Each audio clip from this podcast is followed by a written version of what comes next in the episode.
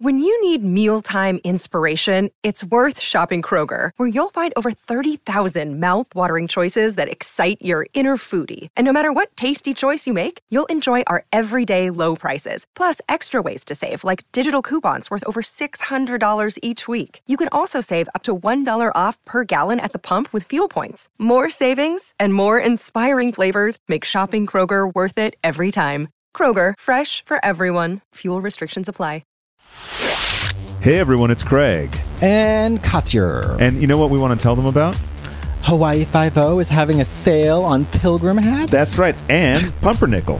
Pumpernickel bread is so underrated. That's why I choose rye. hmm And that's why I like to go check out my options on patreon.com slash Katya and Craig. That's where all the relevant tea is spilled, as Ooh. it were, and not to mention certain facts that can be used as receipts upon dragging a person, tearing Exposing. Mm-hmm. off their wig, um, going off, snapping, Snatching. snatching, Absolutely. spalding. Oh, Spalding yeah. gray her, drag her, monologue her. Diane Weist her. Oh my God.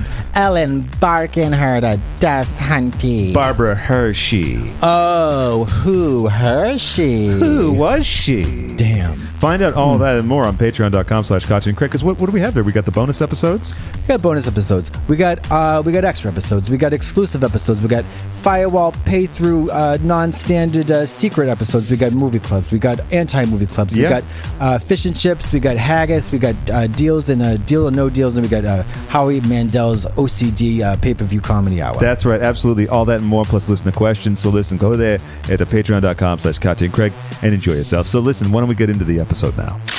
A Russian ballerina, stomping on a bureaucrat. A perky suburban housewife who just got into scat. Skibbidi-bee-bop-bop-bop-bow, boppity-bow. It's whimsically volatile. How's your headphone level? Oh, I've never had any complaints. you know, I got to ask Miss Fame. Uh, Yes. How's your headphones? Right. And it just sailed on by. Same but, but then a things. couple listeners did uh, pluck that out and they said, oh, he's like very cheeky. Very Yeah. cheeky. Yeah. and um, that's something that we say on the set of Drag Race all the time. And there's certain like RuPaulisms that Yeah. we just uh, become initiated into and we just say in commonplace lingo. Yeah. And then I'll be on the set of another show that's not, and I'm, like I'm doing one for ABC Family right now. And Yeah. they're like, How's your esophagus? Because I had like a like a some kind of like throat thing, Uh-huh. and I was like, never had any complaints. and they're like, what? Um, so they don't always work when the when the audience isn't prepared for that kind of humor. True. And sometimes we can forget that because we're so, I mean, especially, you know, you working on Drag Race, you're right. so I'm so saturated with that culture. Yeah. And I just think that that's, you know, that everybody's on the same page. on the same page as Yeah. they should be, but sometimes Right. they aren't. Right. It's like recently we were talking in the hallway on the way in about Murder She Wrote, and like I'm Right. deep in the throes of the obsession. So Oh, it's so yeah, good. I, yeah. I just, I love, um, have you watched Me TV? uh, I sometimes yeah. I currently don't have uh, regular cable, just a Right. Fire Stick. So See, I have that because Oh. Yeah. I'm like an old woman, and um, my like nighttime obsession, like if I'm home, like at Yeah. my house house, is you know watching the Carol Burnett show and Oh, Perry yeah. Mason and Yeah. Murder She Wrote. Absolutely, yeah. uh, because the clothes and the set design and. Uh, like you said, the guest stars, The like guest stars, uh, sure. you'll just be like, "Oh my God, that's Charlotte Ray! What Right. is she doing off of the, the campus at Eastland?" yeah, and she's a murderer this time. Um, She's a murderer. She's like a, a, a, a vengeful accountant. And Yes. it's just so strange to see them, these iconic people, not in their iconic shoes. Yeah, and it was so prevalent back then. Like you wouldn't get that now on the SVU. It would be you know, Right. they they had like for instance Jerry Lewis or other major stars, but it's like a big event that they promote. It wouldn't just be like you said the accountant with uh, something to hide. No, no, Yeah. it has to be. It has to be almost like stunt casting now. Right. And in the 70s and the 80s, I feel like if you were a working actor in Hollywood, there was just, you know, your agent Morty would call up and say, Charlotte, I got this role on Murder, She Wrote. Do you want to play it? I was trying to remember what, reading about the salaries for guest stars back Right, then. I wonder it was what it intense, was. Though there was a lot of money back in those Yeah. days, right? Probably much more than now. and, um, residuals as well. Right, and I just feel like um, I feel like in the seventies and eighties there were like seventy four celebrity guest stars. Yeah, that's right. And now, like, if I do like some, you know, I'm the random celebrity guest sometime, and it's like me and like somebody from Vanderpump Rules. I'm like, there's thousands of us now. Yeah, exactly. It's funny. Some of the folks from Vanderpump Rules used to live in this building up until like a couple months ago. Oh, they yeah. did? I used to do a podcast about Vanderpump Rules. Did and- you? Yeah, that was for when I first moved to LA. Like the a week into being here, I started doing that. I haven't ever. I've I've I've accidentally been in some Vanderpump Rules. Like I did Oh, something sure. with Lisa, like a volunteer day. Yeah. where I was at Project Angel Food here in LA making some meals and like oh lisa's coming today i'm like oh great and then it was like the full-on like you know Three production cameras thing i was and like the- i didn't know i was going to be in vanderpump rules Would you, of course, have gone for the opportunity of playing the murderer or shady accountant? Yeah, I would have loved to have been. I wish we could like go back in time. I know, yeah. And you know, I, I always think that I would be like the Charles Nelson Riley, and I would be on Password, and I would be on the Love Boat. Yeah. I wouldn't be gay Well, because we okay. probably wouldn't like it probably wouldn't have been like you know, Costin, just keep it under wraps. Right, I'm like, right, are you just- kidding me? Hello, have you seen, looked? You could play the eccentric uncle. Yeah, right? I could play Yeah. that, or I, I think I would be a great like gym teacher on different Oh, strokes. that yeah, that would be great. Especially like one of the kids is having a problem, maybe with drugs, Right, And you're right. concerned. You're Yeah. concerned. You want to tell Mr. Drummond what you think is going on. uh, Mr. Drummond, it's Arnold. I'd like to talk to you about him. yeah, no, that always happens. I, we were just talking about like when you're working on a show, you ride around in vans a lot with Oh, people yeah. and you have all this downtime. And one of my coworkers is equally obsessed with 70s and 80s television because Mm-hmm. we're like the same age. She's a pretty famous comedian. So we have these chats all the time. And we were talking about like when they do a very special different strokes Yes. and like there was like uh really like hardcore topics that I don't even think that they would like do them today. I don't Like, think so either. it was I think, like a, a yeah. gym teacher is touching somebody. I'm like, what? Yeah, and the guy from WKRP played the bike yeah, shop that was owner. that was the one we were talking about. We're like, that was so uncomfortable and creepy. I think Um, that's been excised from reruns. of it probably that show. has been Yeah. because when they were telling me about it, I was like, oh my gosh, I can't even.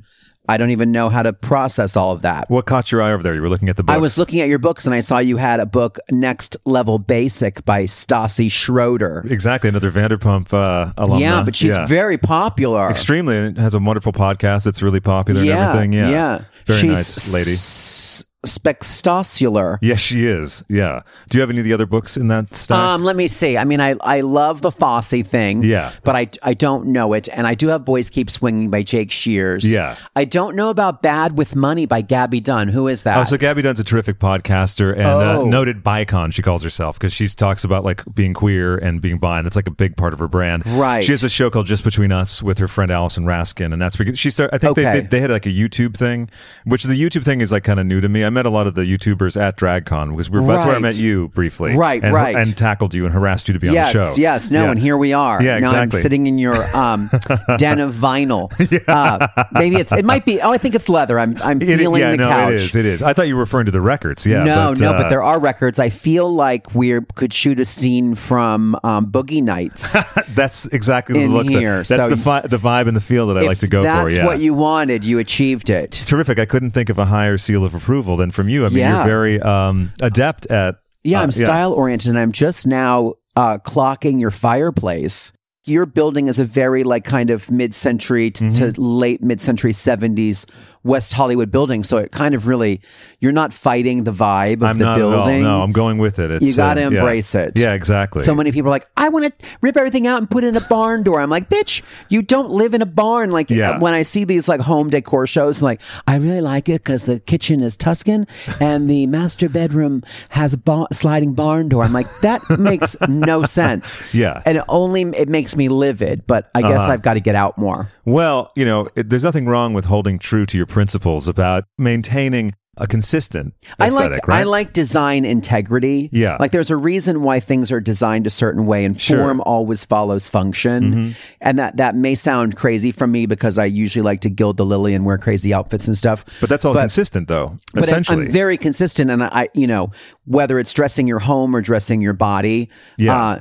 it just needs to be appropriate for the situation. Yes, like right. you could be wearing the most amazing suit, but if you're going to the beach, that's the wrong outfit. Right, Um, right. And same thing. I was like, you might look amazing in like your workout outfit, but don't wear it to a job interview. Sure. Do you find that sometimes people who really embrace fashion or say uh, flamboyant outfits or something, Right. will sort of fall short when it comes to going to the beach or when it comes to something that is a more uh, casual situation? Right. Well, I think you know. I I think sometimes this the problem is with simplicity, Mm-hmm. and simplicity is really the heart of elegance. Sure. Uh, Um, so it's it's really about knowing what to wear where to wear it and when to wear it. Yeah. And yeah, I do sometimes think that if you're a little extra, it's sometimes hard to pare it down for the more utilitarian endeavors. Sure, sure, but you can find a nice print um, swimsuit. Yeah, you can. and- I, I truly believe that you can express your personality through clothing appropriately for every situation. I don't mean to sound appropriately like like I'm like the you know the fashion police because Well, I no, think we should all express ourselves. Yeah. But there's a reason why you wear certain things to certain things. Like I Yes. see hipsters all the time walking around like West Hollywood Yeah. or Brooklyn. And it's 100 degrees, it's July, and they're wearing like a beaver fur felt like fedora. And I'm like, Sure. that's a great look. You look amazing. But yeah, the fur felt kind of look is for fall and winter because it actually keeps heat in and makes Yeah. you warm. S- a straw fedora or a Panama or any of that kind of vibe, that's Yeah. for spring and summer because Right. it breathes. So Yeah. th- there's a reason why there are rules because it affects how things function. that's So- true. And actually, it looks a little bit more genuine if someone has something that is working with the climate. Yeah, it's honestly. got to, everything should be appropriate and authentic and, Yeah. and, and have a reason. You shouldn't be just wearing something because it looks cool or it's trendy. There should be, it should be rooted in function. And usually, even the most flamboyant outfit, if it's authentic to the person, I find that uh, people just It accept works, it. Yeah, yeah. like they accept it because it's a representation of yeah, who they there's are. nothing wrong with flamboyance. no, I mean, certainly not. I, yeah. You know, I've I been, don't think either of us would. uh, I've been known to dress like a casino carpet um, in my career, so, and I'm I'm all about it. I think there's so much fun out there. I think there's a new interior design book called Beige is Not a Color. Uh-huh. I think it might be by Carlos Mota. Mm-hmm. Um, I just really embrace that kind of thing. There's so much great fun pattern, and Yeah. I get why people wear all black because it's easy and Sure. it's chic and it's slimming and all that. But I just find there are too many, you know, like Rue would say, there are too many crayons in the coloring uh, box of crayons to, Yeah. to do one color. How do you approach getting dressed uh, every day? Do you go with the mood or do you go with what catches your eye? I just kind of feel it, Yeah. you know, and it- oftentimes it's kind of just serendipity Mm-hmm. and an accident. I'm just like, oh my gosh, I'm, I just, I'm feeling this today and it's working. Today I'm wearing this like Hermes uh, horse print shirt because I'm a total equophile. yeah, and, a very noted equestrian. I a little bit, and um, I had a meeting today w- about something in that space. So I was like, I I need to you know show that I'm authentically like into this, and I that Yeah. I actually own the Hermes shirt with the horse drawings on it. That's how much I'm into it. So Yeah. that kind of drove the look for today. Sure. And then you wore the matching, well, not, uh, would you say matching pants or the I- uh, uh, complimentary yeah, c- a pants? coordinating Coordinate, pants. Thank you. That's the word I was looking and for. Yeah. um, a sand washed kind of taupey suede loafer and Mm-hmm. a simple Hermes belt. You know, it's actually pr- all pretty basic, but Sure. um, I try to wear things with a little bit of flair. Mhm. And then there's a gold uh, motif going through your accessories. Yeah, I have just a watch and a little um, a little gold bangle thing on. Mm-hmm. And your sunglasses are. Oh, gold. my sunglasses Yeah. are gold. Yes, Yeah. gold and amber. I'm not that strict about mixing metals too. I think silver and gold look great together. and Yeah, because certainly. My watch is two tone. It kind of ties it all Okay. together. Yeah. Now, at what age did you start feeling clothes, basically? Um, as soon as I came out of the womb, I was like, "Are you going to swaddle me in that?" I don't think so. I have a fashionable mom, and not in the sense that she was like designer driven. I grew up in Allentown, Pennsylvania, in the 1970s, but fashion was pretty fierce back then, and there was a lot of individuality, and there was a lot of great stuff happening. And Gloria Vanderbilt was introducing designer denim, Yeah. and Vidal Sassoon and Jordache, and so there was a lot of flair at that time Yeah. and my mom uh we were not you know wealthy or like even that uh exposed to fashion Sure. because we lived in allentown pennsylvania Yeah. Mm-hmm. but that the stores had a lot of flair back then and we still had fabulous department stores there was one in allentown called hess's and they had crystal chandeliers and they would Uh-huh. Oh, do wow. promotions called like shopping around the world and they would send buyers it was like a mini neiman marcus and Sure. it was in allentown pennsylvania Yeah. there was a lot more style back then Uh-huh. so i learned that you know wearing the right thing to the right occasion was important for my mom. Like you wore a Yeah. certain thing to church and you wore a certain thing to school and you wore a certain thing to play. Right, Um, right. Mm-hmm. We had our different uniforms. Yeah, I heard you mention another interview about uh, having a uniform, your basic uniform for when you're not sure about what to wear. Right, right. So tell me a little bit more about that because I think sometimes people do struggle with the, Oh. their standard look. Yeah, I think for guys, I mean, and it's and it, you have to kind of personalize this because ultimately, you Mm-hmm. know, fashion is about self-expression and communicating who you are to the world. Yeah. Sergio Valente, Yeah. the 1970s denim designer, I believe, said, How you dress tells the world how you feel. Sure. Yeah. And um, as cheesy as like Sergio Valente could be construed, I think that's a great quote. I agree. Um, and I wonder if there even was a Sergio Valente or was that just an ad campaign? Anyway, be amazing if We'll that's the dive case. into that in a very special murder she wrote. That's right. Um, but um, for me, a, a go to is like if I'm going out at night, I wear black motocross jeans from Belstaff and a black stretchy button down shirt from Express that's super inexpensive. A great belt, great shoes, great watch. The clothes might have been $50 in total, but Yeah. the accessories elevate it. Sure. Um, and then for the daytime in the summer, I'm s- starting to sound like little Edie Beale. for the daytime in the summer, I like to wear. Uh. Um, but in the daytime in the summer, you know, I think for me, white jeans, loafers, blue blazer, Yeah. button down is also. And Yeah. again, I personalize it and elevate it with a good shoe, good watch, good belt. There's a, an element of sort of uh, inspirational guidance in Right. a lot of the stuff that you say in various shows and also your books as well, Right, right? You have right. a number of books. I do. Yeah, because I find that there's a connection between the interior and the exterior in your For sure. uh, talks and everything. That's really interesting, and I think it's um, really helpful for people to look into that. And yeah, I think if you can, um, uh, how you present yourself to the world is a really important component of a successful life. sure, And it doesn't matter if you uh, uh, are a farmer and you work outside and uh, you may have a certain uniform that you wear to work, but then on the weekend or a date or a special occasion, you want to wear something that evokes a different feeling. And clothing, I think, because it's such so intimate, it's on your body. Sure. It's up in your grill, literally. Yeah. It affects how you feel. And we all know, like, when you wear a fabulous outfit, you have a little bit more confidence and a spring in your step. It's true. And you say, oh my gosh, I feel really hot today. Yeah. I can take over the world. That's really important because that that pushes you over the edge of like maybe being a little reclusive or quiet to being out there and being proud and sure, being um, presenting yourself, yeah, and, and, basically, yeah. conquering the world instead of like just you know eking your way through it. Sure. Now, you uh, clearly have a lot of confidence, and I wanted to know if that was uh, always the case. No, no. Um, I was a very shy kid. Yeah. And of course, growing up gay in a small town in Pennsylvania, you always have this thing like, I don't want to be too much of this or that because that will out me. Yeah.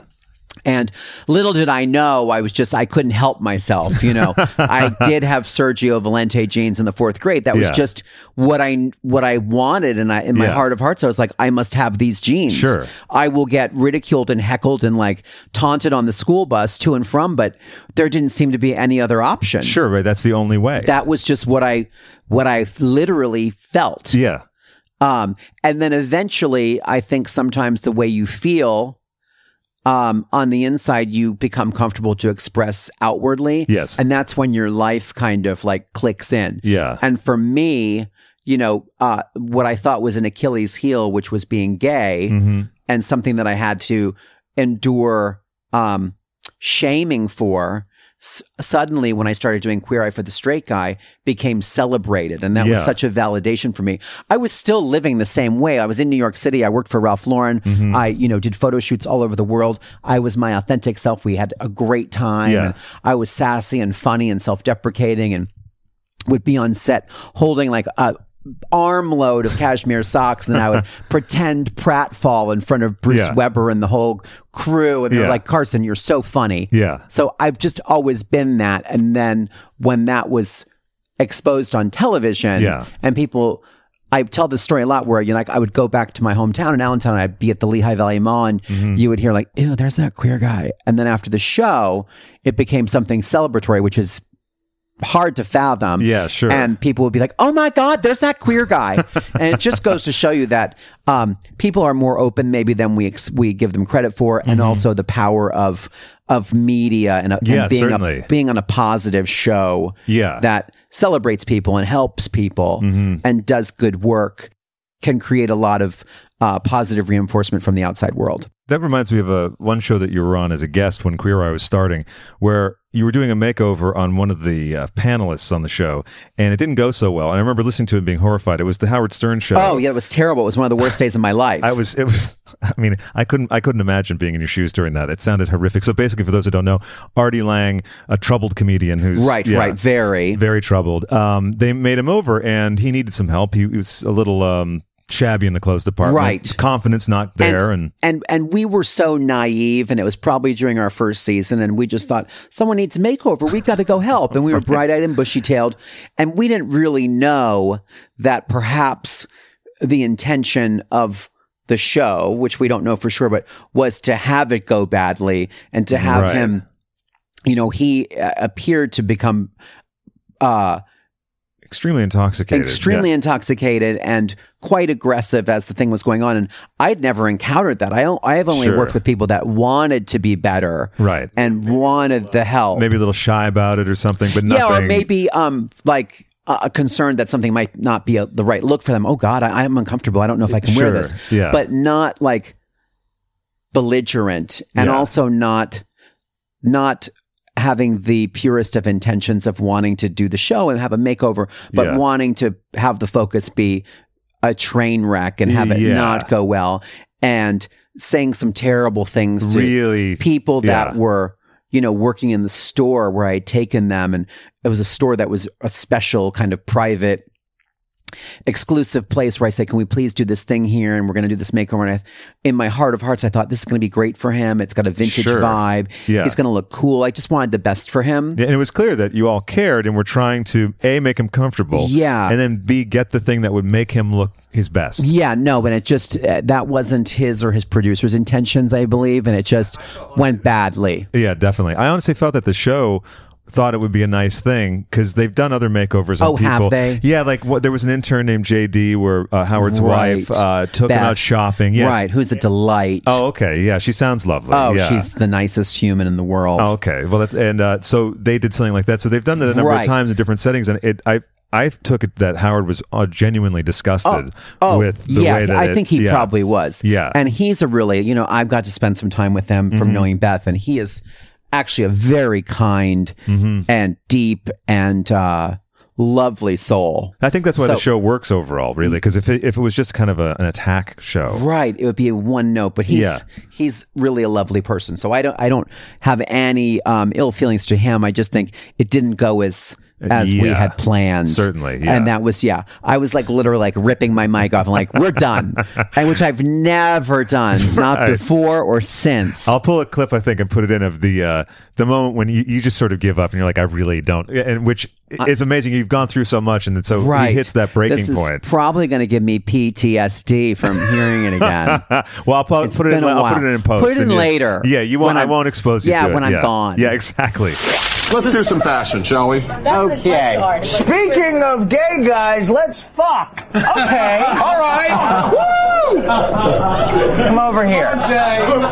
Let's try some stuff on. Which one of you gay guys wants to fuck? Which one does I it? got enough liquor in me to fuck a gay guy. Man. So Artie's saying he, uh, if he's drunk enough, he's gay. None of these gay guys have the balls to blow me. And I guarantee it. All right, let's go. We'll see you in 10 minutes. All Okay. They don't even want them. I know. They're like, oh, right. How about queer eye fuck a straight guy? Yeah, they don't have the balls for that, Bravo, do they? I'm an ugly straight guy, but they won't fuck me. And the gay guys are like, I just want to dress you and get out of here. they were supposed to. They're not supposed to be nurses. Yeah. Who wants to fuck a real guy? You guys have fun. Right, right here. We're taking numbers. fuck you. Who's next? Who's next? I'll make a list. Okay. I'll put this. I'll put this on and fuck any fag in here right now. That's already putting on a dress. I think the police thing, that whistle is the police coming in to, to, to bust But I mean, we didn't send those people out to be abused by I Artie. know. Oh, and he's screaming out faggots. Carson gets pissed at the whole thing. Good. Kind of really like lost my like mood to like be here right now. Yeah. Because like it was fun for a while, but it's not fun anymore. I'm not laughing at you. No, I know. I'm, I'm just saying I can't. I can't do what I do. Which is fine. It's really fun. I'm sure you have a really funny tape, and I'll look like an idiot, but it's fine. you don't look like an idiot. Carson. no, Carson. Believe me. There's somebody out there that looks like a real big idiot, but it's not you. We can see the idiot. What can I tell you? I'm shocked. Back to uh, your youth and then moving to New York. What Yes. Oh. time did you move to New York? I uh, had a great liberal arts education from Gettysburg College, and I graduated in May of 1991. Yeah. And I knew I wanted to move to New York City, and that was really just my end goal. And I didn't really, I had a great liberal arts degree, Yeah. but sometimes that doesn't really uh, focus you for a particular job. Sure. Now, w- what were you generally studying during the liberal arts? Uh, I have a degree in finance and also a degree in fine art. oh, okay. And that was a good balance. And I, I tell kids that all the time if I like speak at colleges or whatever. Yeah. For me, what was successful was doing something like kind of math and sciency that kind of maybe my parents wanted me to do. Sure. And then I found balance in something totally expressive and artistic Yeah. in, you know, art history and, and uh, fine arts and sculpture and Yeah. all that. I could kind of, you know, do a little bit of anything. I grew up showing horses as well. Mm-hmm. And I had a friend who worked for the U.S. Equestrian Federation. And they're the kind of the governing body for equestrian sports Oh, in sure. America, Yeah. like the NFL or the NBA. Right. I would think there was a govern those plot line on sports. Murder She Wrote involving Was them. I'm there? pretty sure first season. I'll, I'll really go back and send check it to Yeah, me. I will. And uh, I had a friend who was working there, and she was having a baby, and she's like, "I'm going to quit my job. You should come and do it." And it's in New York City, so I actually had a job lined up before I graduated. Wow, that's impressive. Yeah. And uh, I think I graduated like May 6th, 1991, and like May 7th, I moved to New York City. wow. And it was the classic. I was like Peggy Sawyer from the Broadway uh, musical 42nd Street, who was also from Allentown. And I, would, I literally took the bus Yeah. and I got off at Port Authority and I was like, which way is 42nd Street? And they're like, bitch, you're on it. uh but I didn't know which way went east and west. And Uh-huh. sure.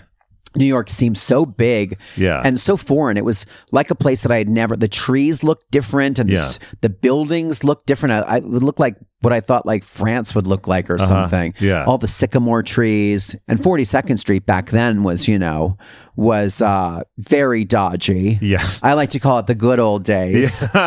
uh, I just threw myself in. Yeah. And eventually, like some, I found that to be a very difficult period in life. Like, Really, yeah. When you leave college and you have all of your friends and you're used to just being around your classmates, whether it's Sure. high school, I mean, for, you know, uh, 16 years, you've been in kind of a, a school environment where you have this group of peers. Mm-hmm. Yeah. And then all of a sudden you're like on your own Yeah. Right. And far from where you and were. Yeah. far ish, Yeah. you know, and very foreign to me. Yeah. And you're just like, what do I do with my time? And I, I just remember I was living like I was too scared to like actually live in New York City. so I like lived in an apartment in New Jersey and I worked in Oh, New really? York City. Yeah. And I took the bus and people were dressing like working girl with like high top Reeboks. Yeah. And like carrying uh, vinylized Harrods shopping bags with their lunch in it Yeah. and I would go back to my apartment at night and I, there was nothing to do. And I would go to the park and I would go to Filene's basement. And I was like, what does one do with all their time? Like, Right. When you just work during the day, what do you do at night? And especially you're making new friends too, so you don't know that many people. Right. And I was cu- quite isolated. Then after about like three months of that, I was like, I'm moving into the city. And then some friends from college had got an apartment. Oh, great. And I lived with two girls and we lived on the Upper East Side. And then you start taking the subway and going out at night. And I went to my first gay bar, which was like, I remember surreptitiously like casing the block and Uh-huh. then like darting in again, like people didn't like already know. um, and I remember it just, it seemed so covert. Yeah, and, like, sure. Having a first boyfriend Yeah. who had worked at uh, Armani Exchange when Armani Exchange was kind of expensive Okay, and and sure. and um and kind of glamorous. With all the traveling I've been doing lately, I haven't exactly been getting back into the cooking groove, but one thing that's helped me to avoid getting everything delivered is uh, this fabulous thing called Daily Harvest. I think I've told you about it before, and I'd like to tell you about it again. Now, in addition to the fabulous smoothies that I've talked about a few times on the show, they now have fabulous harvest bowls, as well as hearty soups, which is perfect for the current and upcoming season. It all depends on where you are in the country, but even in LA, it gets a little chilly. So there's nothing nicer than having a very quick, easy to make, and very easy to eat, actually. You heat it up and then eat it with the soups or the harvest bowl. You wouldn't do that with the smoothie unless, you know, you're into that sort of thing. If so, we do not judge. We do not yuck a yum. And this kind of yum is the kind of yum that makes it easy for you to eat more fruits and vegetables. Daily Harvest makes it possible to fill your box with more than 65 different options Daily Harvest is the quickest and most convenient way to eat a delicious and nutritious meal or snack, whether you're at your desk, near your desk, on the go, completely just laid out on the floor, asleep on the toilet, whatever situation you find yourself in. Daily Harvest will only take a minute or two to prepare. Everything stays fresh in your freezer until you're ready to eat it, and you can customize them.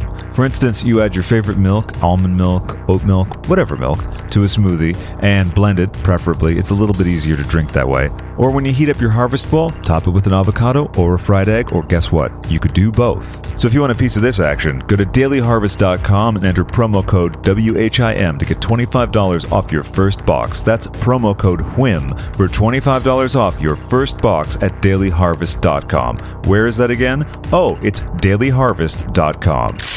There was also a time when you know the AIDS epidemic was still you know in full swing. Sure. and uh, it was a very very different time.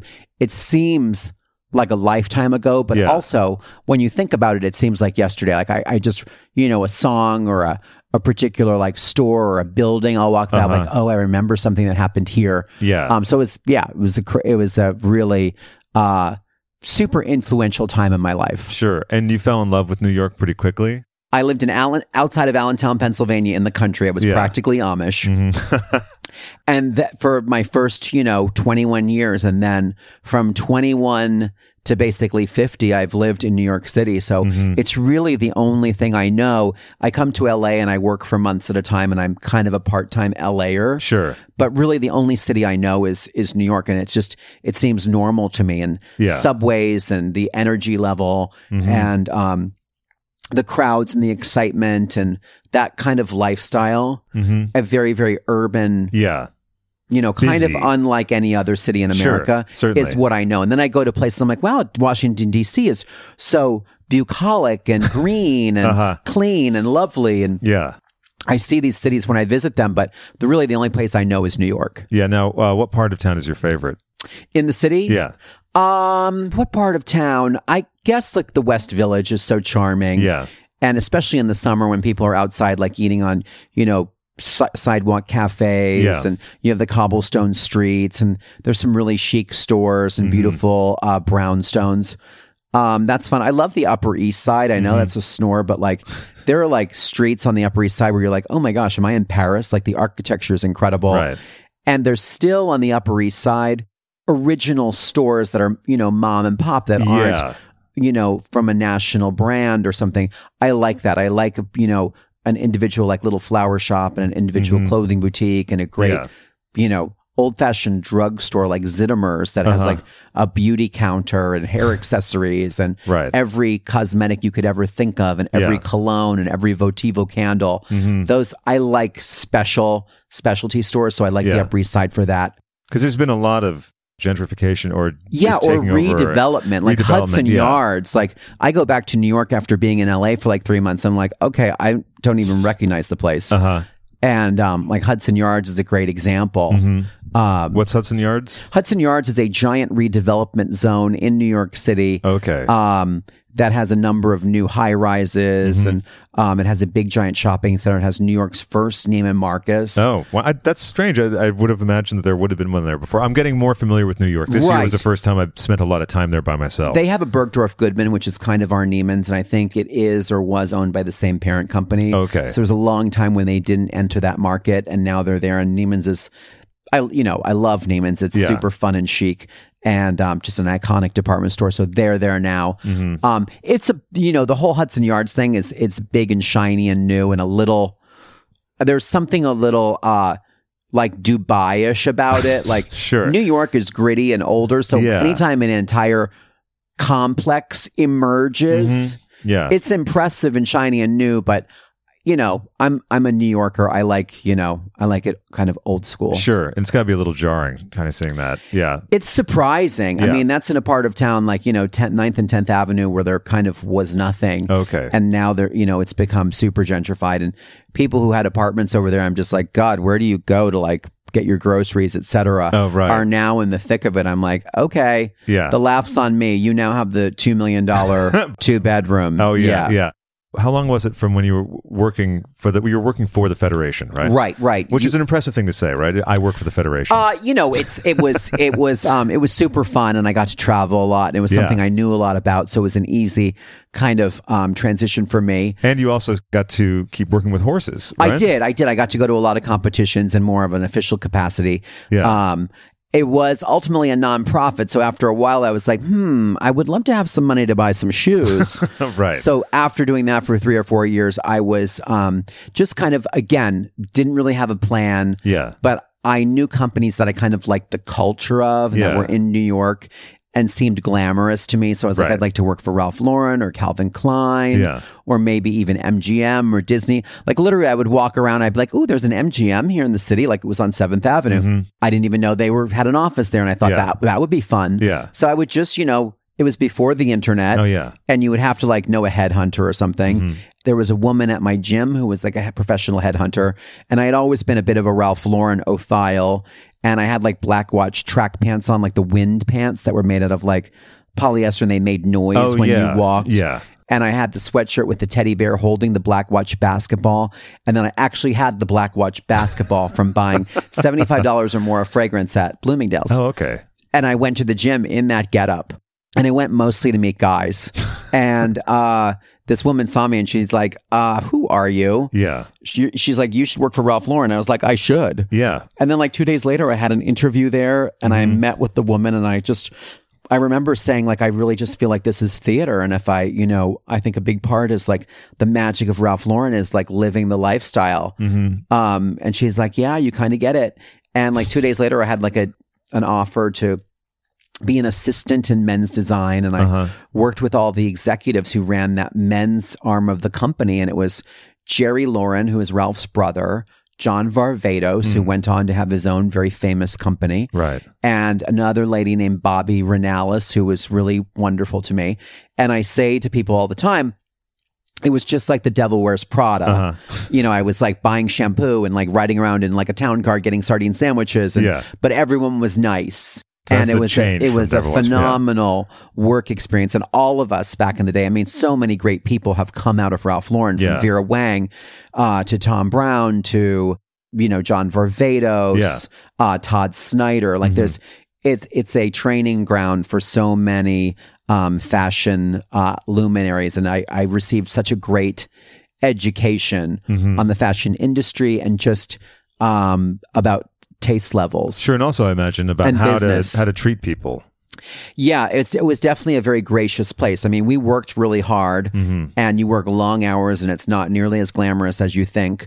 Um, but it was a gracious atmosphere, and I really think whether it's a television show or a company like Ralph Lauren, it there's a trickle down effect from the leadership from the top down Absolutely. and you feel that and, and ralph is a very gracious person and that permeated and you know definitely there was drama and there was you know things when you're putting on a fashion show and it's you know gotta happen Yeah. in two hours i mean i remember a time where like i took i think 27 trunks of clothing to milan me on an airplane Right. and I had to get them back by myself because all of the runway samples that were in the fashion show had to come back to New York like the next day. Oh, my God. Because the market would open, they'd all have to be on bust forms and Oh, mannequins, sure. so the buyers from Neiman's and Bloomingdale's and all these places could come and look at the clothes and make their orders. And if the Yeah. clothes didn't make it, Uh-huh. we were really up the creek. So I, I just remember pushing these like twenty seven cases Yeah. through the airport Yeah. by myself, like almost in tears. I can imagine. Yeah, I'm Uh. imagining a combination of you know when the guy collects the carts at the grocery store, that, and when you're just Mm-hmm. it was struggling like with that. your luggage. Yeah, it was Yeah. like that. It was a chain. It was like a train of black boxes. They're called, and they're rolling trunks on wheels, and they go in every direction imaginable. Sure. and you have to kind of uh, corral them together with like a nylon seatbelt, and then it's you know, customs is like, "Uh, "What are you doing with all of this clothes?" Oh, yeah, I'm like, yeah. "I'm taking them home." uh, Right. So it was, uh, yeah, there were some stressful moments, but great Yeah. moments. sure. And then from there, you went to Queer Eye, right? Yeah, I did. I was I had a great job, and I was working uh, for Ralph Lauren, and somehow uh, uh, one of my producers that produced our photo shoots that we created at Polo said, "Oh, I heard about this show. It's called Queer Eye for the Straight Guy. It's going to be on Bravo." Mm-hmm. And I was like, "What's Bravo? A nonstick cooking spray?" you know, it wasn't. It wasn't really a household name No, back then. yeah. And I just on a whim said, well, I'll just, and it's kind of how I've always run my life. I just say, well, why not just give it a whirl? Yeah. They're like, do you have a headshot? I'm like, no, I have a picture of me like holding a bunch of s- of husky dogs wearing a reindeer sweater. Mm, That's good for, like, an our author's last photo. pho- Yeah, From yeah. our last photo shoot. And um, I went down and I met the producers and they liked me. And a couple weeks, la- maybe months later, they said, we're going to go to Boston and make a pilot. And I Yeah. told my boss I need like two days off. And she's like, great, go do it. I drove a white Cadillac sedan DeVille that I borrowed from my parents to Mm-hmm. Boston. We made a pilot and we'd be on Newbury Street saying, we're going to be famous Oh, right. and you know kind of joking and thinking like this is never happening and then like a year later they called and said bravo's been bought by nbc universal they really love the idea of the show are you ready to quit your job and i was like i don't do you have dental insurance like Right. A very practical it was thought. a yeah. but it was a it was a it was a big decision because it was like wait i'm going to quit my job for eight episodes of a show that might not be Right. successful for like t- i don't know $15000 or something crazy Yeah. For a network, too, that at the time was kind of unknown. Yeah. And um, I had the most wonderful boss at Ralph Lauren. Her name is Mm-hmm. Liz Paley. And she said, Why don't you try it? And if it doesn't work out, we'll hire you back. Oh, that's great. I probably still would have said yes because I'm a, a bit of a risk taker. Mm-hmm. And if it hadn't worked out, I would have, you know, it would have been terrible because I'd be like looking for a job. But Yeah. she made it a very easy decision. And I've always been so grateful to her and everyone at Polo Ralph Lauren for that kind of support. And um, we made the show and like it, I think it came on like mid July 2003. Mm-hmm. And by the end of the month, we were like out here in LA doing Jay Leno or something, Oh, doing right. the Tonight Show Sure. and Ellen and Yeah. uh, it was just uh, crazy. I mean, it's it seemed like a whirlwind. I think today that happens even faster. Yeah, I think it does. Um, because things are so um, sped up with social media. Mhm. There was a sort of meteoric rise Yeah, with the show, yeah, which it must have been was. kind of a head spinner. It was fortunately I was 33 years old, so I had a little bit of perspective, and it still is. And you're like, oh my gosh, people like know my name and they recognize me, and Yeah. um, uh, wants like an autograph, or I think it was even pre like selfie days. Oh, sure. Yeah. I think being older and having, you know, lived a little bit, it gave me more perspective. And I always say, like, I get why, you know, child stars like go off the deep end Yeah. because, like, if you don't have great parents and a great something to ground you, you can get caught up in the unreality of it. And Yeah. nothing's really real when you're in a business where the, your business is you Sure. any artist, uh, whether you're an actor or a fashion designer or an architect or a painter, your work is so personal that if Yeah. somebody doesn't like your work or your work isn't successful, um, then you feel like you're a failure. So Sure. it's really important to have perspective like you are not your work Right. and your value is not determined by how your work is is received. Sure. That is a tricky thing for people to. Yeah, uh, I think it's really Yeah. really hard and uh and also not internalizing uh, failures that aren't because of you. Like things, sometimes the things just Right. don't work out. Maybe Yeah, it's just a the network's universe. purchased or whatever. Yeah. Exactly. Yeah. And also don't the flip side of that is just because you're like super popular right now and people are are, you know, giving you a lot of adulation, that's also not real or lasting. That's true. Enjoy it. but- Enjoy it by all means, but that's why I say I was lucky was I had a sense of perspective. Yeah, sure. And also being around such a uh, high stakes industry, uh, working for Ralph Lauren, you also must have seen a lot of that. Models coming I and did. going. And, I did. Yeah. I was also lucky in being in the horse show world, and I was in a very, s- you know, a less expensive, very, you know, not that glamorous sector of it. Okay. But I had also seen people who like fly their horses on airplanes and, Yeah. um, and, you know, ran Fortune 500 companies, and Sure. I knew them and I talked to them because I Yeah. had this common thread, and we were all in the same kind of pool. Right. I wasn't that intimidated by all of the glitz and glamour. I was like, I, c- I had a glimpse of this. If you can get a look in at that kind of lifestyle, Right. it really demystifies a lot of it. Yeah. Yeah. And also like I have I have very good parents who are very practical and like, you know, are about like save your money and Yeah. you know, don't buy yourself a Bentley. Right. You know, and you hear stories of that like I don't know, somebody from like, you know, Jersey Shore or something Sure, spent yeah. all their money on like a a Rolls Royce or something. Yeah. And I always I was, you know, I would treat myself, but I I did have per- some perspective and be like, mm, you know, one penny saved is two pennies earned. Like, Yeah.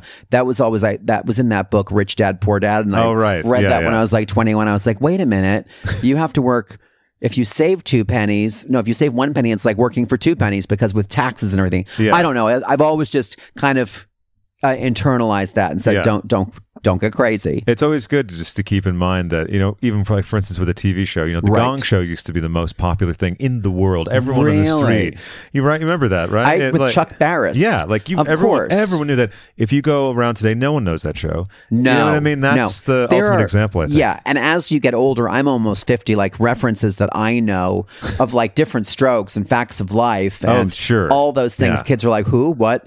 And even sometimes on Drag Race, we'll have contestants and we'll be like, "Oh, it's you know, it's uh, Night of a Thousand Shares or whatever it is." And Yeah. they're like, "I don't really know her, her music," and I'm like, "She's like part of the culture of the world." yeah, the fabric that. Yeah. But you know, when you're when you're if you were born in 1999 or something, Yeah. you you know, you might not know. Br- Britney's your share. Yeah, yeah, Mm-hmm. exactly. Mm. Or you know whoever Christina or whichever person you relate to. So yeah, things everything is constantly changing. True. and nothing is forever. right now, what do you think uh, the responsibility is of people to sort of know their cultural history?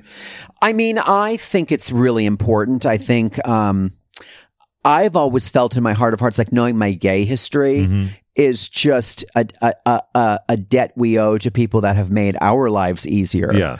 I'm a naturally curious person Sure. too, so I like to, you know, Google and do research, and Yeah. I think that's what's so wonderful about today. Agreed, You yeah. know, if I read a story about something, I click on something, and I can get the backstory on this one person in the story. Yeah, right. you Or can if- get a whole rundown on someone that maybe Yeah. years ago you would never be able to find a, a, anything about. Yeah. So just, you know, things like uh, Netflix did a great movie about Marsha P. Johnson. right. And, um, you know, the history of the Stonewall and, you know how it was a lot of a lot of it was driven by backlash against you know police brutality Yeah. and things like that. You really need to.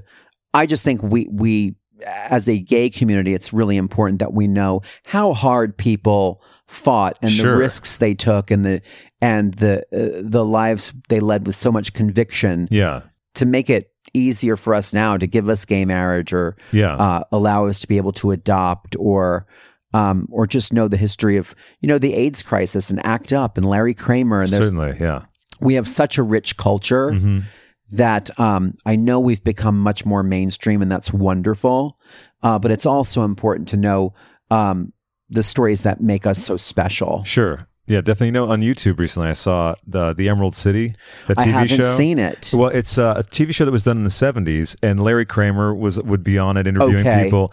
And uh, I'm was trying it to- like a public access Kind- kind, of yeah, kind of, yeah. talk format set in Exactly. New York? Yeah, Yeah. I remember those. I remember you know it coming to New York and there were- you know we had a great public access TV show and people like Robin Bird and I was like what? there Mm-hmm. Oh, are right. nude people on t- on TV right? um, and I remember um, a lot of those. There was a great um, gay show, and I can't remember the name of it, Mm-hmm. um, with a, a man and a woman, and they really educated me about you know what was going on in the city at that time. Mm-hmm. yeah, it is amazing. That stuff's sort of like the uh, predecessor to YouTube stuff. Yeah, totally. Or totally. podcasts. They you know. were just like two like folding chairs Right. with like a, a plastic card table and a microphone, and they Yeah. were like broadcasting Yeah. on like Channel One or something Yeah. on Time Warner Cable in New York City. when you were in New York and at Ralph Lauren. What was your nightlife like? Nightlife. I was out every night of the week.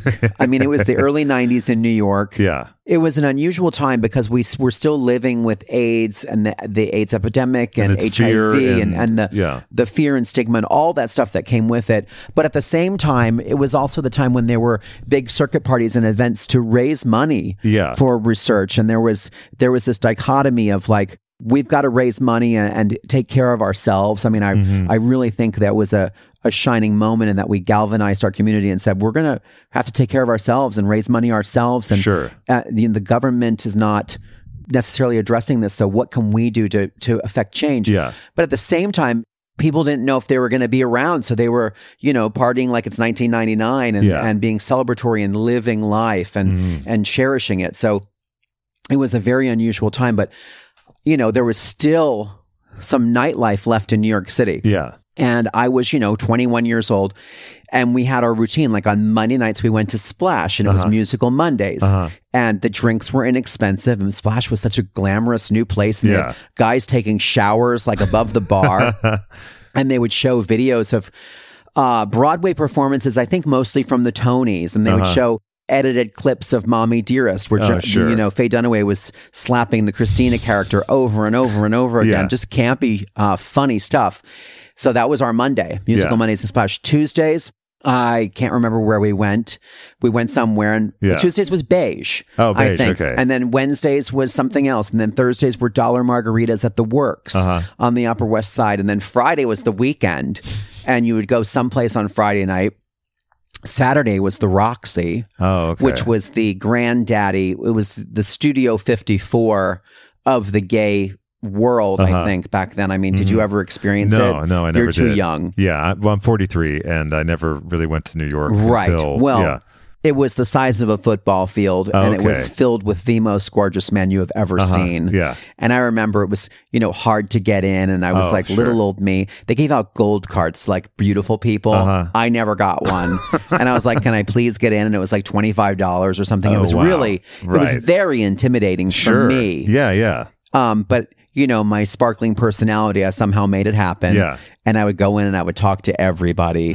You know, guys that were way out of my league, I would come up with a fun line and Mm-hmm. and just, you know, engage them. And sometimes they were delighted and sometimes they were like, uh, security. and uh, those were the days. Um, and the nightlife was insane. And then it was, you know, also Fire Island and Sure. the white party and the black party. And we would travel to circuit events and go to Miami Mm-hmm. for the the winter party at Vizcaya Mansion. I mean, that was probably the heyday Uh-huh. Sure. of not the heyday of New York nightlife, because I think that was the 70s and 80s. Yeah, but yeah. the heyday of my nightlife Right. years were the 90s. Right. I think that era of like big clubs like that doesn't really exist anymore. No, right? no. Yeah. The- you know, that's really expensive to have that kind of real estate in New York City now. And for some reason, that just kind of fizzled out. And after the Roxy closed, that was kind of it. But I remember going, you know, when I was 21, 22, 23, we had, um, I would go to the Pyramid Club on Friday nights Oh, okay. downtown in the East Village. But I would see drag queens like misunderstood. Oh, yeah, yeah. And um, you know, and sometimes I would talk to Rue about this. I'm like, "Did you go to the Pyramid Club?" And he's like, "Yeah." And Debbie Harry would be there, and Madonna would be there. I kind of just missed that, oh, okay. but I would still go, and it was grungy, and it was East Village, and Yeah. there was a place called Boy Bar, Uh-huh. and you would just dance and get sweaty, and you would drink beer or dollar margaritas. And It Yeah. was it was inexpensive and fun. Did you ever go to Squeezebox? Yeah, I went to Squeezebox, of course, Don Hills. Sure. Yeah, it's come up a couple times in the Yeah. show. I have an sh- episode with Michael Schmidt that's coming out right sometime. They had a thing called Night of a Thousand Stevies, Oh, where it was that's all where that started? about Stevie Okay. Nicks. Yeah. Yes, and my costume. Uh, designer and my stylist and my everything on Queer Eye was a woman named Kitty Boots, and she worked the door Oh, okay. at Squeezebox, and that was that was an epic, you know, nightlife event. And Sure. Mm-hmm. beige was its own thing. what um, was Beige's scene? Beige was at Bowery Bar, and I think it was on Tuesday nights, and it was kind of the upwardly mobile gays, and you would, and a fashion crowd, and Yeah. you know, fashion designers would be there, and you would, you know, kind of wear your best. What were we wearing back then? Like, um, uh, he had the logo, and it was like a crown. Um, Todd Oldham, we would oh, wear like okay. Todd Oldham Yeah, yeah. and Gene Meyer. And you would go there, and it was kind of early ish, and it was on a work night, but you would go like from nine to like midnight or something. Mm-hmm. I mean, I was out all the time. And I remember when I worked like for the Equestrian Federation, Yeah. it was before cell phones, I think. You know, it was like probably like 93 Sure, or something. yeah. And I would go to the Palladium. The Palladium was still open, and it was the era of if Madonna calls, Oh, tell her I'm not yeah, here. yeah. And Junior Vasquez. And I'd go and dance. It was Sunday night. Yeah. And I had to work on Monday, and there would be some rare occasions where I would leave the dance floor.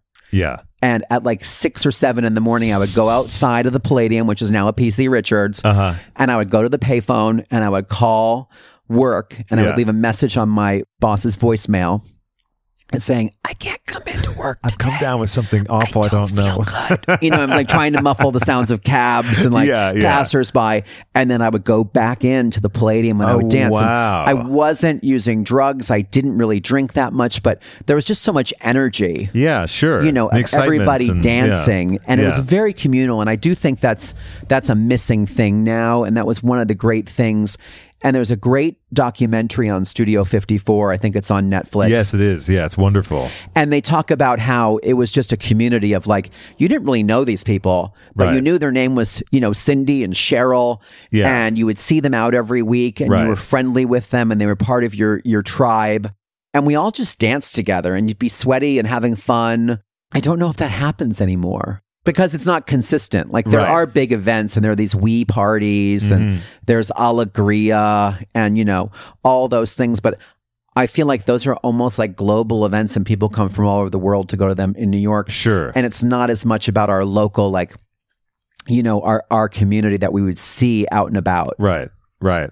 There's a cool place called Club Coming. Do you ever go there when you're in Of New York? course, yeah. Alan Cummings in the East Village. Yeah. And, you know, I've seen really fun acts there and, you know, celebrity friends will have a fun little show there. Sure. And then Monday nights, Lance will play whatever Um, right, anyone exactly. wants to sing. Yeah. Um, and he's so talented at the piano. He's and, amazing to watch. Yeah. Um, I've seen him play for, you know, lots of different celebrities. yeah. And um, that's a really fun thing. So we have we have those little places, but we don't have the big giant uh, clubs. Club USA had a sliding board that would go from like the second floor to the first floor. Yes, see, I've never actually been in a club like that. I grew um, oh up in my Boston gosh, area, yeah. and they had Lansdowne Street, which had like Right, an a state Avalon or something, an Yeah, y- Avalon. right? Yeah, I've been exactly. to those. Okay, they're yeah. like that. Yeah, but New York, we did have the mega clubs, and if you watch that Studio 54 thing, it's a little bit like that. It wasn't quite as glamorous, but the Roxy was. You know, I feel like someone needs to do a documentary about what that was. yeah, that'd be fascinating. I would Uh, love to see because that. it was it was legendary and iconic and really uh, uh,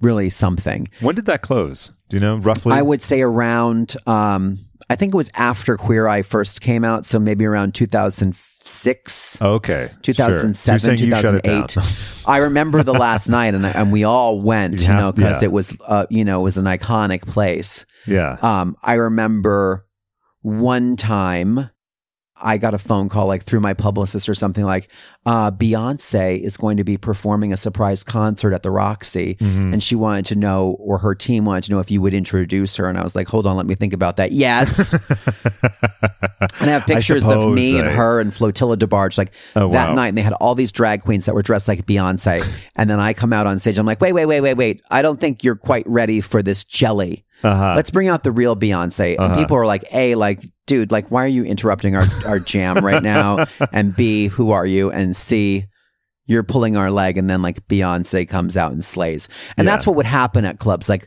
Madonna would show up there. You would be, it would be a regular Saturday night. It wouldn't be anything special and it wouldn't be promoted. Yeah. And there'd be these surprise, you know, PR events that singers would do and they'd perform live for their for the for the gays at the Roxy and it was Yeah. a, it was a major it, it was before we had social media so it's literally a grassroots like let's get the word out about how great this record is Sure. how great Beyonce is and then the word would spread like wildfire because yeah of how because all exciting. the influencers were actually there in person like Yeah. they were actually in the flesh and how you would influence would s- you'd be like I just saw Beyonce at the Roxy she was amazing buy this record yeah, right. Now, what do you think of social media? Because it's such a different Uh, world. from I that. just try to have fun with it. Yeah. I mean, I don't really. I've probably not harnessed it for what it's you know its um, business capabilities, but I you know I love Instagram because I love photos and I Yeah. love photography Same and I here. love a snappy caption. So that's my social media of choice.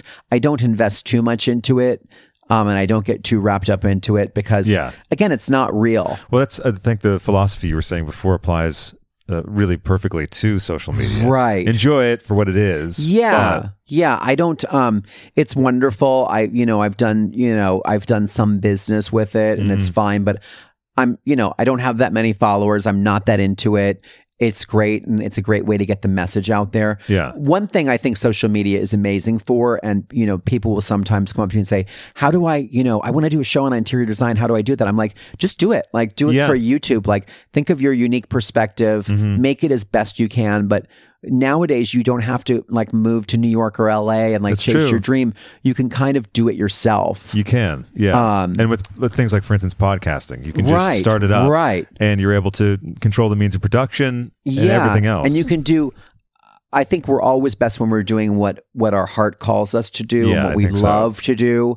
Um, so you can really tailor it to what you're all about, what Yeah. Mm-hmm. you love, what you're good at. So that's that's a really great thing. Sometimes people will complain about technology or the web, but I think you know Right. the net good is a lot bigger than the net negative. Yeah, and you have such a way of reaching people. Yeah. And you know, if you can share important stories about, you know, how you overcome something or Sure. uh you know, uh, an issue that's bothering you, you can you Yeah. know talk to people about it. I- You know, it's just like anything else. Everything is a double-edged sword. True. And it has good and bad. That's true. Yeah, because a lot on the times on the show we talk about people overcoming things Right, or working right, through confidence issues right. and all that. And um, both Brian and I have found uh, too about certain things we've shared on the show. You know, it's been like the more you reveal about the self, the more rewarding it is because it actually helps other people. does, it wh- does. which is remarkable. And then that builds on itself, which is nice. Yeah, you never know how you being authentic can help somebody Right. maybe have an easier time with their life. right. And really, there's nothing that's better than that. No, that's people ask me all the time, like, what's the best thing about being on TV? Like, about being, you know, on the original Queer Eye or working on Yeah. Drag Race or whatever. And the best part is when you get either like a note from somebody or on Instagram or uh, like I've had people like pass me a note on an airplane saying, Yeah. you know, I grew up in a really conservative household and we couldn't talk about being gay. And then my mom loved watching Queer Eye and we'd laugh about it and it disarmed it you know the the tension and allowed me to have the conversation like mom i think i might be gay and it made it easier Mm-hmm. Right. and when you can make somebody's journey a little easier and i hate the word journey on my journey but just their if you can make their life a little easier Yeah. what a great thing it is. It's amazing. yeah. Um, and what a uh, yeah, a blessing that's the best part Do you love being on TV? It's a lot of fun. I, I do you know i do i i it's my medium i love it I mean, Um, you're very good on it. So, you know. I, thank you. You're I welcome. just I'm I'm good on it when I'm doing something that I enjoy.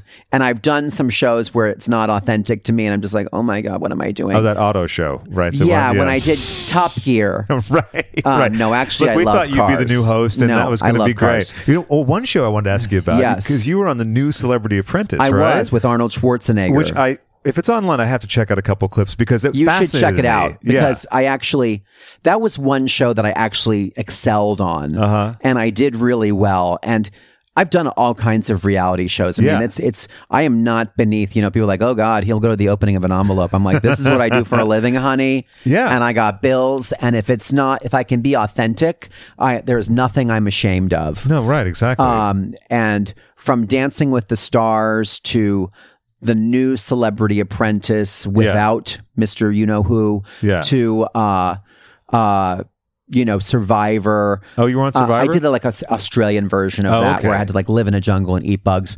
Um, all of those things. What's what's really the common thread is that you cannot hide who you are. Oh, true. Those circumstances, the pressure, the Yeah. time constraints, the living with other people. You, if you are a fake and you put on a sunshiny attitude and you're not really like that, or you pretend to be like the man in charge and you're not really that, whatever uh, construct you're putting out there, that will be dissolved on those types of shows because you just have too much to do Right. and you're too stressed and you're the real you will come out. yeah, that's a really good point. Yeah, But I, I, I really enjoyed working with Arnold, and uh, I think he enjoyed me. And uh, Carson, why did you make that decision about when you went to the park with Harry Potter? Um, so, yeah, I got to learn how to do an Arnold yeah, impersonation. yeah. So you Uh, get a lot from uh, this. sh- but that I, episode, I, yeah. I didn't realize, you know, my working at Ralph Lauren and my Yeah. working at the U.S. Equestrian Federation, all those things prepared me to do really well on that show because a lot of people have only played professional football, which is an amazing thing. Yeah. But it gives you, you know, A their specific life skill is set, very yeah. specific. Yeah. Or had only been an actress or had only been uh, a singer. And I, you know, through events, I ran fashion shows, I styled ad campaigns, I Right. had to write, you know, legal memos and communicate with exhibitors and and also you had to hustle those trunks all and I the had way to hustle Milan and those to New trunks to York. Milan. Yeah. So I knew about many different things, producing events and communicating with people and how to run a talk show. And Right. it really served me well and I enjoyed it. And Yeah. uh, I love being Mm-hmm. entrepreneurial and I, I, I try to think, always think like a business person. And uh, I grew grew up in a family of like retailers. My dad was a car dealer, Oh, so okay. Yeah. I, I know about you know running a small business and Sure. what that entails. So I did really well, and I really enjoyed it. Very stressful. Oh, I can imagine. yeah. I've never been on a show where people are gunning for you. I've only been on shows where it's a collaborative. Let's all do well. Yeah, lift each other up by like Yeah, I had never, you know, I'm just like, who stole my phone?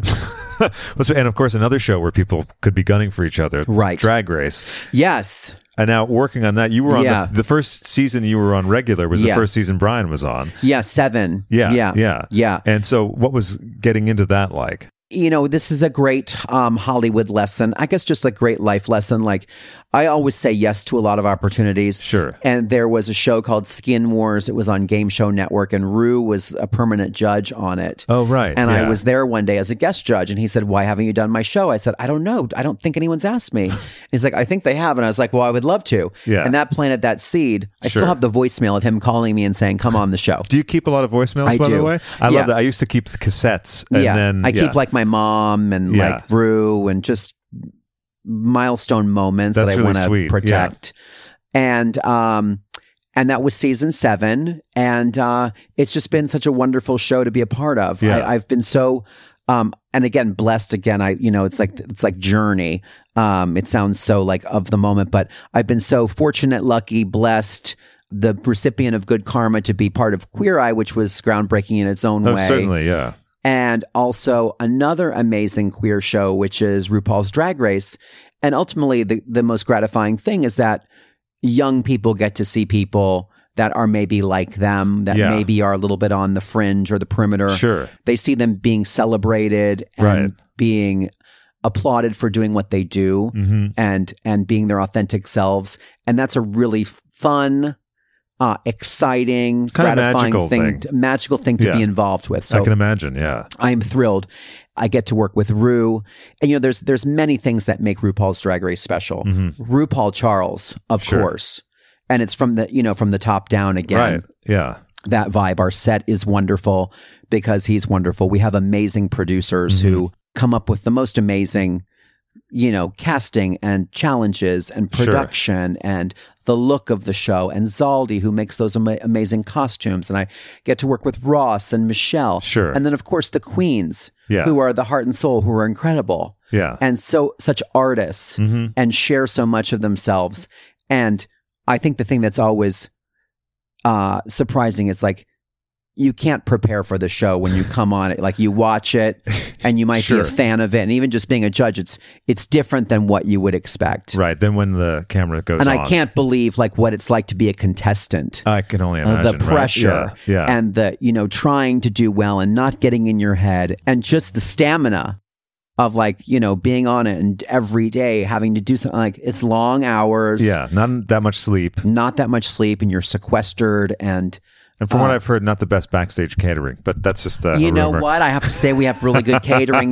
now so um, that's true. That's yeah. um, some things have you know gotten better as the show has gotten Yeah, more successful sure. but it's really it's a pleasure to work on i get to you know go see a fabulous drag show yeah. every day at work Right. And then comment on it. Yeah, and I think I think that you know uh, what I try to do, and I think all of the judges we try to come from a place of you know a good heart. Oh, and yeah, not certainly. be mean and say, listen, this is great, but um, bring more of you to it, or I would have changed this. I think we're really just trying to. You know, we are judges. Yes, we have to help. It's a competition. Well, we have sure. to narrow down the field. Yeah. But it's constructive criticism though. A part of it is saying, we want to help you get to the next phase. Right. Here's what a judge thinks will help you get there. Right. And the most successful queens are the ones that say, Oh, okay, let me think about that. How do I make that happen? How do Yeah. I deliver what's being asked of me? Yeah. Because that's what the show is. It's deliver this challenge, do it well. Yeah. Which is essentially what's the gig. The do gig the is snatch doing game, this. be funny. A- Right. and I think what's really important to know is that all of those challenges are based on things that Rue has had to do in his career as America's most amazing number one drag queen. He's had to do TV commercials and ad campaigns and music videos and acting and all those things that the queens have to do on the show. You might not be good at all of them. Yeah. None of us are good at all of them. Right. But do your best in all of them and, and, and hopefully you'll prevail. What are your feelings when you see the season and you see all the sort of backstage stuff that you don't see We don't when see- you're doing yeah, the show? we don't see any of that. What what we see as judges is what is presented on the main stage. Right. And then sometimes, you know, when you watch the season, you're like, I didn't know she was such a biatch, uh, Right. which I'm glad we don't see that Yeah. because it would cloud our. I'm very much like I want nice people to win and succeed. Sure. So if I saw somebody that was either really a biatch or or maybe kind Conniving of or crafted to something, be yeah. that way, Yeah. it would affect maybe how I how I adjudicate it. But we judge what's presented to us Sure. and it's not about how they get along with the other girls Yeah. or or any of that backstory, which is makes for a very good television show. Yeah. but it it it wouldn't serve us well, I think, as judges. We you know. If you are being judged on the runway tonight, then we're Right. gonna we're gonna talk about what we see on the runway. And Right. That's that's what's gonna affect your fate. I guess it's like if a garment came in just by itself, you wouldn't want to know the story of how I- it was yeah, made the or backstory and all that. It's it's it's interesting, but it wouldn't affect um, how I would uh, assess the garment. Right, right. Well, you know, the tailor's a bit of a drinker. You know, that wouldn't right. really do no, much no, for you, no. And yeah. I think that's important because we're not judging their um we're not judging their personality, et cetera. We're judging what they were tasked to bring to the main stage. exactly. Yeah, And that's I think the fairest way to do it. you guys have been taping a lot recently, right? Yeah, I think they just announced the different um seasons, right? I think so. I get confused. I'm There's a always so lot coming up. scared I to, know. to say, but I'm quite sure that I saw an Instagram post of Ruse that was talking about, well, there's a season coming out in England, Drag yes, Race that's UK. right. Drag Race UK, and this show will come out in a couple weeks. So very yeah, yeah. soon. Um, and Drag Race UK, I think, is starting very soon. Yeah. And- oh, Oh. I meant this episode. I meant. Okay. I think it was announced that there's a Drag Race All Stars 5 coming up Yeah. and also a season 12 coming up. Exactly. So there's lots of good Drag Race TV on the plate. And then, of course, we have um, y- uh, DragCon New York. Oh, if that's you right. love Drag Yeah. Race, or if you just love um, a celebratory, fun, fantastical, magical atmosphere with men, women, children, drag queens, and everything in between. Exactly. Yeah. Um, drag Race is a really fun experience. I want to thank you so much for joining me. It's been a pleasure. yeah. Hopefully, you come back another time. I would love to. Fantastic. Thanks, Carson. You're welcome.